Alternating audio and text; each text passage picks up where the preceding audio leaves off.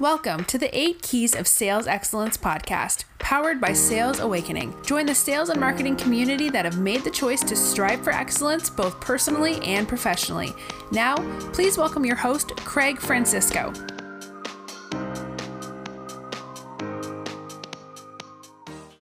Hi, everybody. It's Craig Francisco with Sales Awakening. Welcome to today's podcast.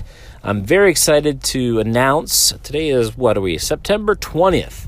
The next week, I'm not sure the exact date it's going to go live, but next week, the week of September 24th, we will be having our first live interview.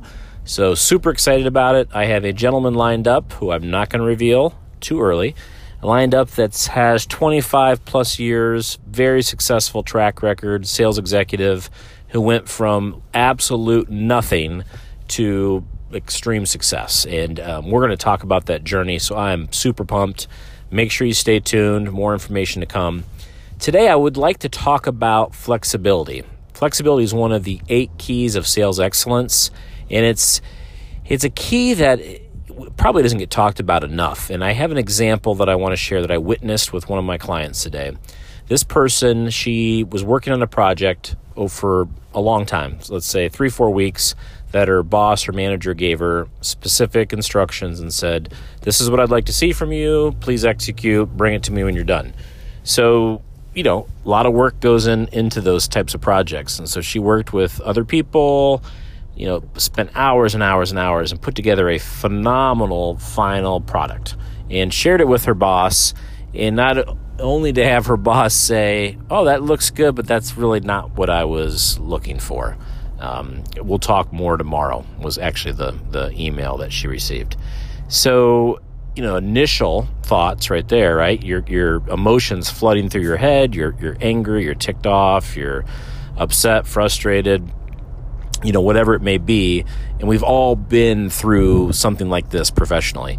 So what I told her is like you, you know you have to enjoy the journey because the journey is what no one can ever take away from you. The journey of putting together a you know her heart and soul into a project. Final piece is good, does not meet the her supervisors or boss's expectations not because of the quality but because of the output in his mind changed he had a different idea and he didn't explain it to her during the process so flexibility you have to be flexible these types of things will happen to you they happen in sales and marketing all the time customers will tell you one thing um, you get all excited. You start you start counting your money and your commissions, and you follow up with them and find out that something happened, something changed.